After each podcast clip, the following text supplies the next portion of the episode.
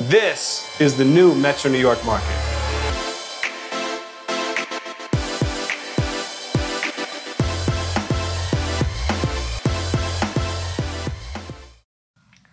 Hey everybody, Zak here. Thanks so much for hanging out. I just want to thank everyone. Any person that's given me a like, a comment, a share, a text message, a phone call, an email, a message, anyone that's reached out with the smallest of words encouraging me and telling me that they get something out of this. And there's even been some people that have been introduced to each other through the podcast. Thank you so much. I'm so glad. I appreciate it so much. Thank you. It really means a lot to me, even the smallest words. So if you are listening and you get anything out of this, shoot me a note, send me an email, text, whatever. I really appreciate it. Thank you so much. This is our 10th episode here, and the response that I've gotten so far throughout the industry is really humbling me, and um, it just it just motivates me to want to do more and to do better. But at the same time, I'm running a business here at Omni Food Sales, so I'm not going to be regularly posting every week. But when good things come up, then uh, then we're definitely going to share it. I've been at a few different food shows over the last month there are some things I'd like to share, and, and we will find some time to uh, get those insights together on a future podcast. So, that being said, um, I think it was a few weeks ago that myself and Rachel, Rachel, say hello. Hello. Hi, everyone. Rachel helps out. This podcast would not be possible without her. Uh, we went to New York. I was invited to speak at a delegation of food companies from the UK. Santander Bank in partnership with Altios International. They reached out to me um, like two or three months ago and asked me if I would be okay coming to this event and talking to a group of leading food manufacturers from the UK about how to enter the New York market, the US market, and really grow in this country. So it's a difficult landscape to deal with. You guys know me. I'm super passionate about this industry, about how to build a brand. I live it. So I accepted the invitation and went. Rachel and I went together, and uh, we had a great time. It was at Santander Bank's headquarters on what was it, Midtown, Rach, in the 50s? I believe so. Yes. So like 59th Street or something. Anyway, it was really area. cool. We were on one of the top floors. We were in the boardroom. It felt great being in the boardroom. Um, I gave a short presentation. There were no notes. There was no PowerPoint. It was just me shooting from the hip kind of freestyling about my experience, my background growing up in this industry, um, today's supermarket, what's relevant, what's new, what are the trends, and then genuine advice. I, I want to see other companies learn from other companies' mistakes. So I gave heartfelt recommendations about what to do to be successful, about you know uh, not wasting buyers' time, about being prepared, about doing their homework, about product sampling, uh, about promotions, about ingraining and becoming a lifestyle brand. So we talked about all those things. Were there any any other topics, Rachel, that I talked about that I may not have mentioned? I think I think that was everything. I you know background. Yeah, everything you said. Yeah. Okay, and then after that, I stuck around for a Q and A session where uh, I answered about a dozen or so questions that were pretty good, pretty good from these leading companies from the UK. So enjoy the questions, enjoy the answers, enjoy my speech. You guys didn't stay afterwards. We didn't record afterwards, but the, the delegation also asked me to meet with these brands one on one after the speech, which I did. I stayed for lunch and then met with these brands one on one. So, all in all, it was a great day. We had a lot of fun. Um, Rach, any other thoughts you have to add on it? I think that covers it. Yeah hopefully everyone enjoys. All right, so enjoy the speech. And if you're a food professional, food brand, event, and you want to have Zak appear, speak, talk to your group, send me a note. I'm interested. All right, enjoy. Talk to you later. And of course, as always, let me know what you think. If it's good, if it's bad, if it was mediocre, if you laughed, if you thought that was funny, or if you already knew that. Just let me know. I would love to hear from you. So thank you so much. And as always, remember, not all days are created equal. All right, good morning, everybody. My name is Zak Romanoff. I'm the president of Omni Food Sales. Um, well, before I begin, I got a few emails from people that are here. Does anyone have any questions about um, the retail landscape or Omni or anything that they want to ask before I talk a little bit? Okay, then I'll jump right in. So I'll start, and feel free to interrupt if you have any questions along the way, because I'm just going to go and go until someone stops me. Okay? So, uh, Guy, thank you very much for the invitation. It's a pleasure to be here. My name is Zak Romanoff. I'm the president of Omni Food Sales. Um, as the photo here shows, Omni is the premier food brand advocate in the Metro New York market. We are broker. That's kind of what you would recognize us as, but we're not a broker. We're a brand advocate.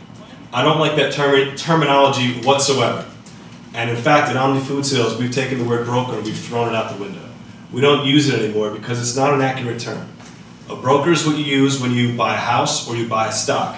That's a singular transaction that you hire someone for because they are an expert, and then after that transaction, you really don't need them anymore.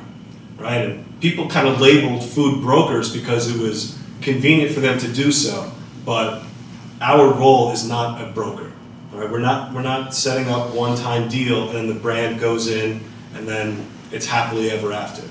It's a constant, ongoing battle that you face every single day if you're fortunate enough to get in and get the business, and then five years from there, and then 10 years from there. So the term that's more applicable to what Omni Food Sales does is we're an advocate. Similar to how an attorney is an advocate for their client, whether that client is right or wrong, guilty or innocent, doesn't matter. And in the food industry, Omni finds ourselves in positions where what's important or what needs to get done for the manufacturer does not match up with what the retailer or distributor wants. And Omni reports to the manufacturer. Right? That's who pays Omni as an advocate commission. So at the end of the day, we need to find compromises that work for the manufacturer and the retailer. So that's advocate. Um, we've taken this term and really turning the industry upside down with it because brokers, for the most part, don't have a good reputation, don't have a good name. Right? There are bad brokers out there. There's bad information out there. There are brokers that just want to get you in and will and will tell you a story just to get you to give them your business. And then once they get it, they'll sit. And then you'll be stuck in a situation that you may not be happy with. So there's a lot of that that goes on out there. And we're really looking to change that perception one person at a time. And that's what we're doing. The company was founded in 1993 by my father Richard, who uh, founded Omni out of a food distributor. My father, the Romanoff family, has been in the food industry for five generations. Um, it's all my family knows, and the Romanoff name carries a lot of weight. There are buyers, there are retailers, there are manufacturers that have known my great grandfather, if you can imagine that. Grandfather, father, and me. So it's really hard to do anything else but this, but it feels really good when, when I'm walking to buyers' offices or at shows or events, and people say, oh, you know, you're Jerry's grandson or you're Richie's kid, and they know everyone. So it holds a lot of weight.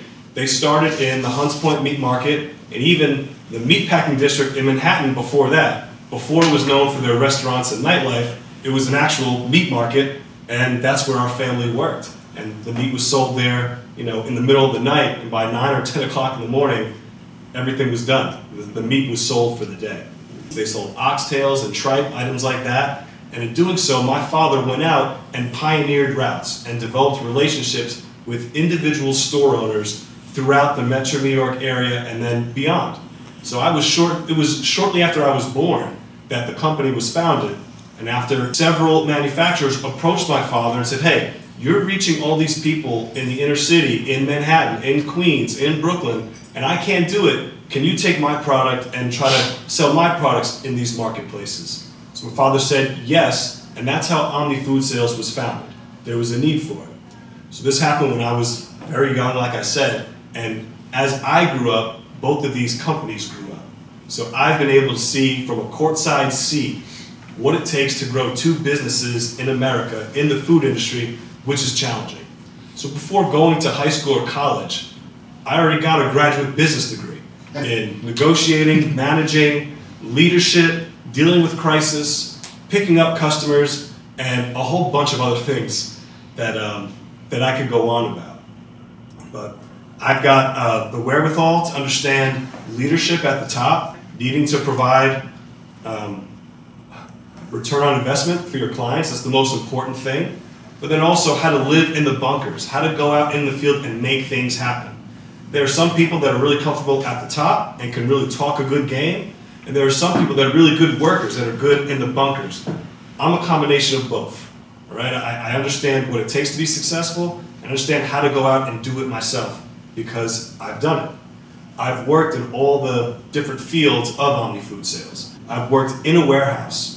One of my earliest jobs was working in a refrigerated warehouse where I had to wear five layers of clothes, long johns, gloves, winter boots, um, jacket, scarf, sweat, sweatsuit, snowsuit, everything in the middle of summer to go in in a warehouse and manually pulling cases off uh, pallets and, and different uh, parts of the warehouse, putting them on, loading them on the truck. Did this for years, but also, as I got older, made deliveries on the truck as a driver's assistant. Doing these jobs gave me a huge understanding and appreciation for the people that have to go and get things done. All right, just to give you an idea, I mean, for a truck driver, it's really hard. People don't want to share the road with a truck. Sometimes you get an address, it's the wrong address. You get to a store. A store doesn't want to be bothered with you, and there's seven other trucks there, and you've got to compete with those other trucks to unload your product first. If you're not, if the receiver's not nice to you or in a good mood, you may have to do it all by hand. If he is nice, he'll give you a hand jack or a pallet jack, and you can use that to unload. So very time consuming, and no one really wants to hear about how hard it is. They just want you to get it done. So I've done those jobs early on. And then um, at Omni Food Sales, we have three divisions. We have retail reps. Retail reps are people that are strictly in stores, that their job is strictly to go into stores, talk to department managers, check the planograms, see what's on the planogram, what's not in the store, and ask department managers, hey, how's this going? How's your store doing? How's business overall? Build a relationship, get along, and see how you could bring value to these people and then ultimately, of course, try to get your products onto the shelves if they're not there already. So I had a territory of stores myself, and that's what I did full time. I would get in my car and I had a route that I managed and serviced and built relationships with the different department managers and supervisors for months at a time. When you do that, you really learn what goes on at store level. You really learn the thought. Sometimes there's a lot of thought that goes into it, and sometimes there's no thought that goes into it, and just from you being there and showing up, you can get something done. But it's not the same every store you go to. It's really different everywhere you go. Specifically in this market, which is the New York metro market, which is one hell of a market. All right, it's the most ethnically diverse. It's very challenging to do business here, but it's very influential. If you can do business in the New York market, if you're looking to crack in from outside the US, this is the place to do it. That's where a lot of brands do it because if you launch here, you, it really sets yourself up for success in the other markets. You know, in Texas, in Florida, in California, and then everywhere in between. But this is one of the most influential places. So worked as a retail rep, worked in Omni's office, getting familiar with all of our principles, all their policies, all the manufacturers and how they do business, what they prefer to do, order minimums, um, setting up new items, working on deliveries, coordinating with customers to make sure everything goes smoothly together. There's a lot of back end stuff that if not, if everything is not lined up and put away neatly, so to speak, then you'll have a problem and all that relationship building and hard work you did at store level goes to naught. So there's a lot of respect that I have for the people in the office that do the back end work and keep everything tight together. And then our third division are business managers, are people that strictly go out to call on the accounts. So here's the logos for some of them here in this marketplace. There's about 25 in total. They, they total to about 1,300 stores. Um, some of them are outside the city, so to speak, but they're still considered part of this market because of where their buying offices. The states that we cover are New York, New Jersey, Connecticut, Pennsylvania, Maryland, and Delaware. And it's growing every day. This market is growing, and that's a good thing. What you're seeing across the industry for the most part right now is retailer consolidation. Basically, the cost of doing business for a retailer is going up. it's become harder and harder for a supermarket to operate their business profitably. There's a few reasons why.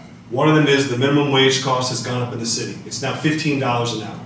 All right, well, okay, you used to pay a guy 9 or $10 an hour, now you have to pay him $15 an hour, right? It seems like one expense, but it's not. Because if your minimum guy is now making $15 an hour, that means your middle guy and your higher level guy all need to make more than that.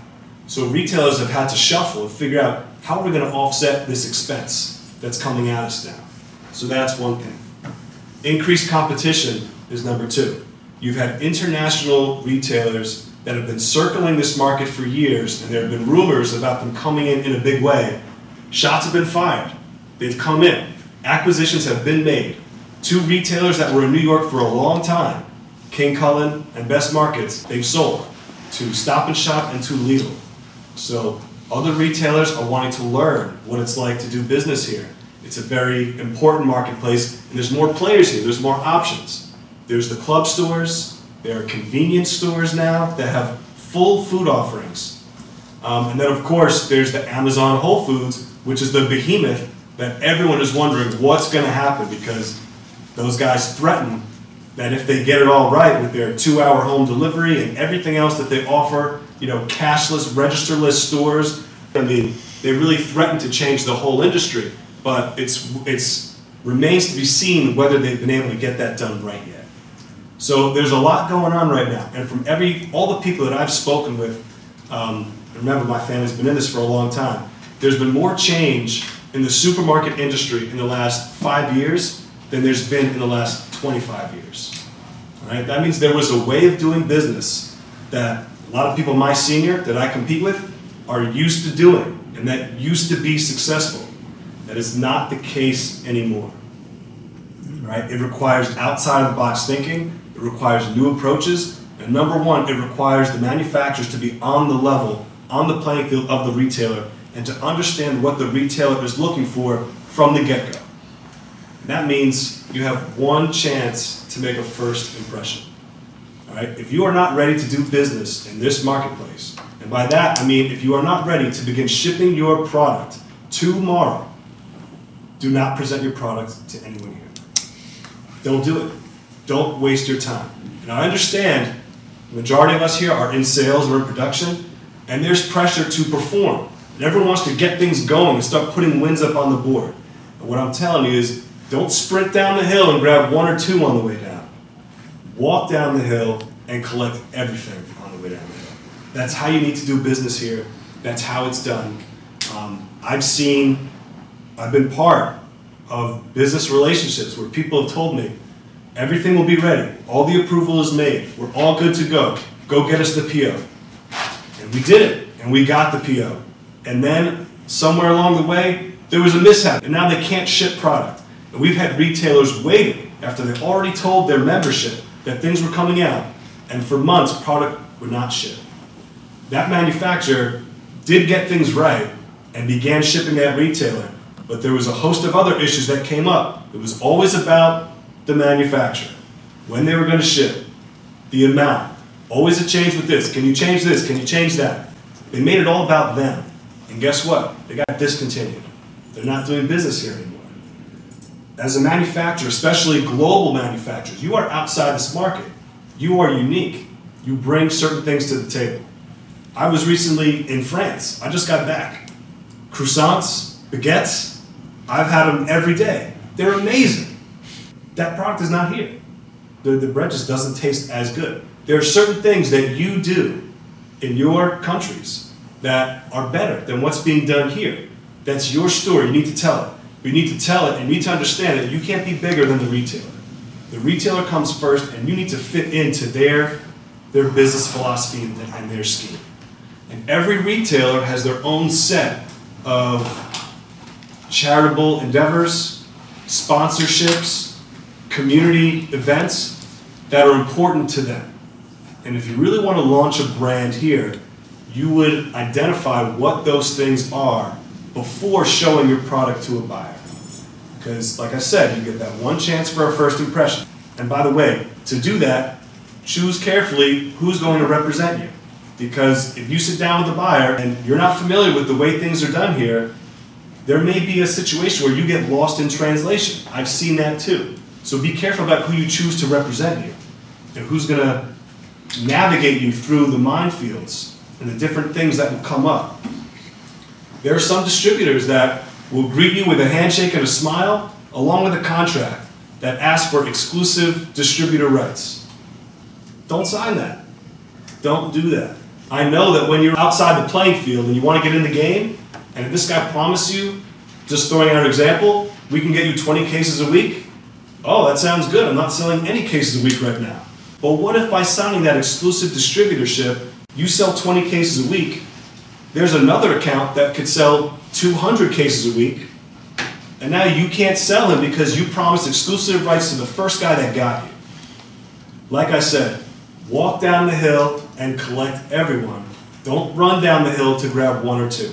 It's a long horse race. So, let's see, I covered a couple things there. Let me just make sure I went through everything else. Our mission is simple. Our mission is simple increase sales and distribution. When Omni is hired, we are here to increase your sales, to run your business. That's it. To increase the, the lines, the, the bottom line. Uh, we service all departments. Like I said, we were born in the meat, but we've also evolved. We now represent companies in deli, dairy, and frozen, and, and a few grocery lines too. Um, you get what you pay for, right? Like anything else in life. If you buy the car that's one fifth the cost of the other car, then that car's going to break down. But if you pay a little bit more, you get good advice, you get a good person, they will navigate you and they'll put you in the right way. So be careful who you choose to represent yourself.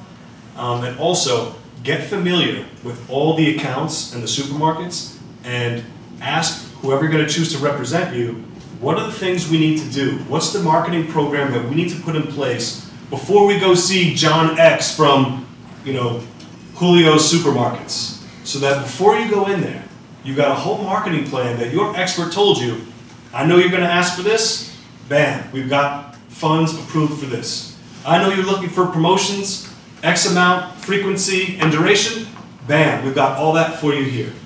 All right, you can't waste people's time. Time is of the essence. Buyers here are stretched. Buyers here are doing two or three jobs. It used to be a lot more fun. They got they got to spend more time looking at new items. Now it's about fulfillment. It's about keeping the stores full, keeping the stocks full. I mean, believe it or not, there are very few inventory management systems that show a buyer when their shelves are full or empty. Think about that. When a shelf is empty, consumer can't buy product, no one can sell it. And it happens quite often. If you go to some supermarkets, you're all here for the weekend for the fancy show. Check out a supermarket on a Sunday afternoon. You'll see, and that's usually the busiest day of the week, you'll see shelves empty. Who's going to get those shelves fulfilled the fastest? That's the industry you're dealing with. Think about that. When you deal with a buyer or a director, forget about looking at your product and what makes your product unique. Those are the responsibilities and the headaches that they have, keeping their stores full. So if you come to them and you've got this cup of coffee, and it's the best cup of coffee, you need to have everything set up so that when you present this cup of coffee, the buyer doesn't have to take his eye off of all the other balls that he's juggling at the same time.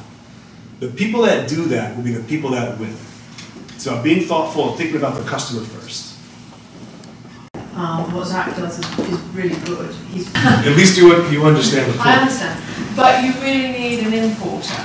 You need that logistic side of the business for them to function really well.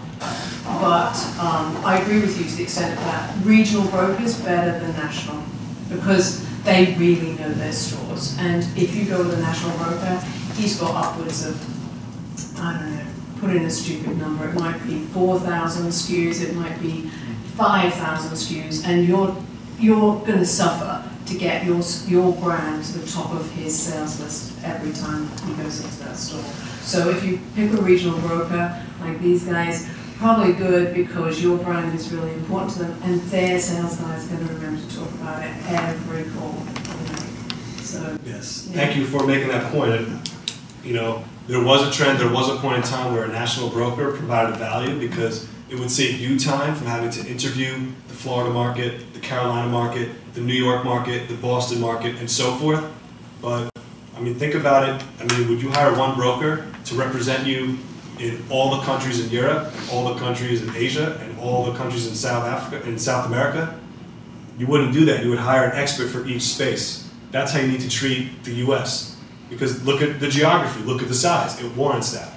So the big brands in America have done that. The trend for a national powerhouse has proved to be inefficient and non-sustainable. And a lot of the big brokerages that were strong here are losing lines and losing business because they didn't have to interview, they didn't have to be the expert in every market because they were just getting hired because they provided the coverage. But that, again, the, the bottom fell out on its own. And that's what happens.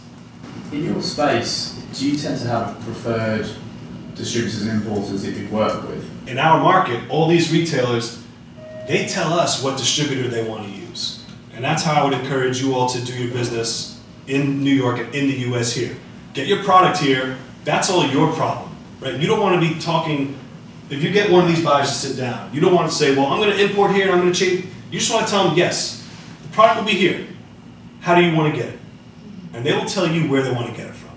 And yes, there's a list of preferred distributors that vary by department. You know, there's different distributors that are stronger in meat than there are in bakery or deli. So the retailers will tell you where they want to get it from. So the distributors don't go any selling. They will tell you that they do selling, and they do do selling, but they do selling to compete against other distributors to get that business. Do they do advanced brand selling? I'm going to get in trouble for saying this, but I grew up with a distributor too, and I will tell you that perhaps not. You need someone that's a little bit more specified. In the UK, uh, obviously we sell. That's the main thing we do, and we also distribute what we sell. So that doesn't. That, so that does happen here, but you're an extra layer on top of that. Well, distributors are a warehouse and they're wheels. They are here, yes. That's how you have to view them. People that go out and do advanced sell through and have the time to go to talk to a buyer about one product line. That's what a brand advocate would do. So how many how many SKUs do you look after then? Does Omni look after? Yeah. There's a few hundred SKUs that we look after. Okay. So each of your sales team sell all those few hundred SKUs, do they? Yes. Or do they specialise in? Everyone on our team is trained and educated on how to sell every line that's in our portfolio. It's, it's such a foreign concept to, to the UK because it's just at this level. What you have to understand is that when you do a front end sales call, as the importer, we can, with the help of our broker, get you that appointment. And if you're dead lucky, they'll say, yes, we'll put you in 450 test stores.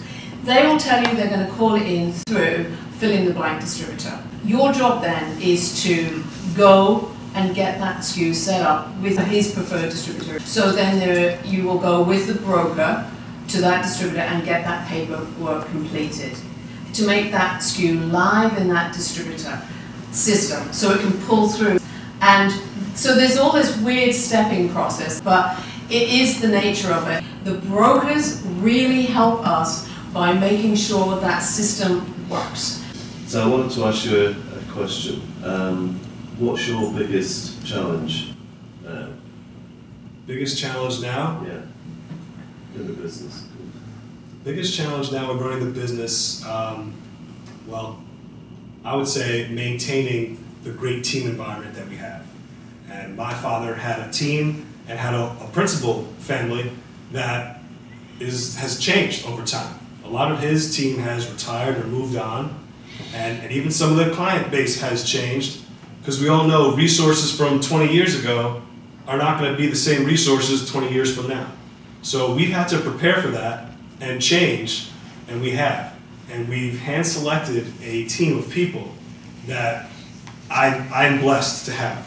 I'll, I'll stand before you and tell you if, if it were not for the team that I have, and Rachel's back there, and she's one of them, if I did not have the team that I had today, Omni would not be representing all this business that we have. Because Similar to LeBron James in the NBA, one guy can't do it alone. It really does take a team. We've got the best retail reps, we've got the best office admin, we've got the best business managers. So when I put my head on the pillow at night, everything that I think about is how to maintain the cohesive atmosphere within our team. And as we're able to do that, keep our core members effective and growing and letting their ideas be shared with all of us, we are continuing to grow. And it was hard putting the team together. I mean, I'll give you full transparency. We've been through people, right? There are a lot of people that talked the talk and could talk better than anyone that I knew. But then when it came time to that person getting in a car and driving from the Bronx to the Queens, they got lost along the way or decided not to go to the buyer's office. I mean, I've been burned. I've been through that. And it takes going through that to know when you have good people and then treating your people like gold and giving your people a lot. I talked about getting what you pay for. If you view paying a broker as an expense, as a cost, then don't do it. Don't get into the relationship. The only people that should pay for a broker is someone that wants sales. If you want the business, go hire a brand advocate because they're going to go and get it for you. I would say that uh, also uh, you guys know the trick how to get the product in the shelf.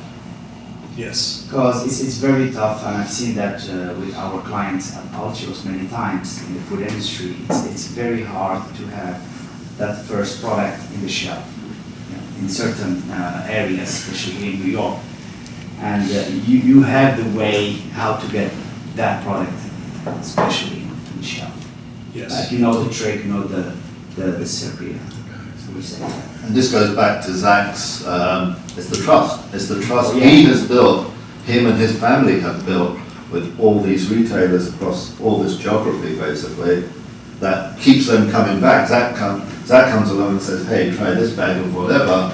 And they'll say, sure, Zak, here, give us some shelf space. So Zak, are you are you now looking at Eu- uh, UK brands then for your portfolio? We really have not been looking. It's not something that's in our wheelhouse or what we do.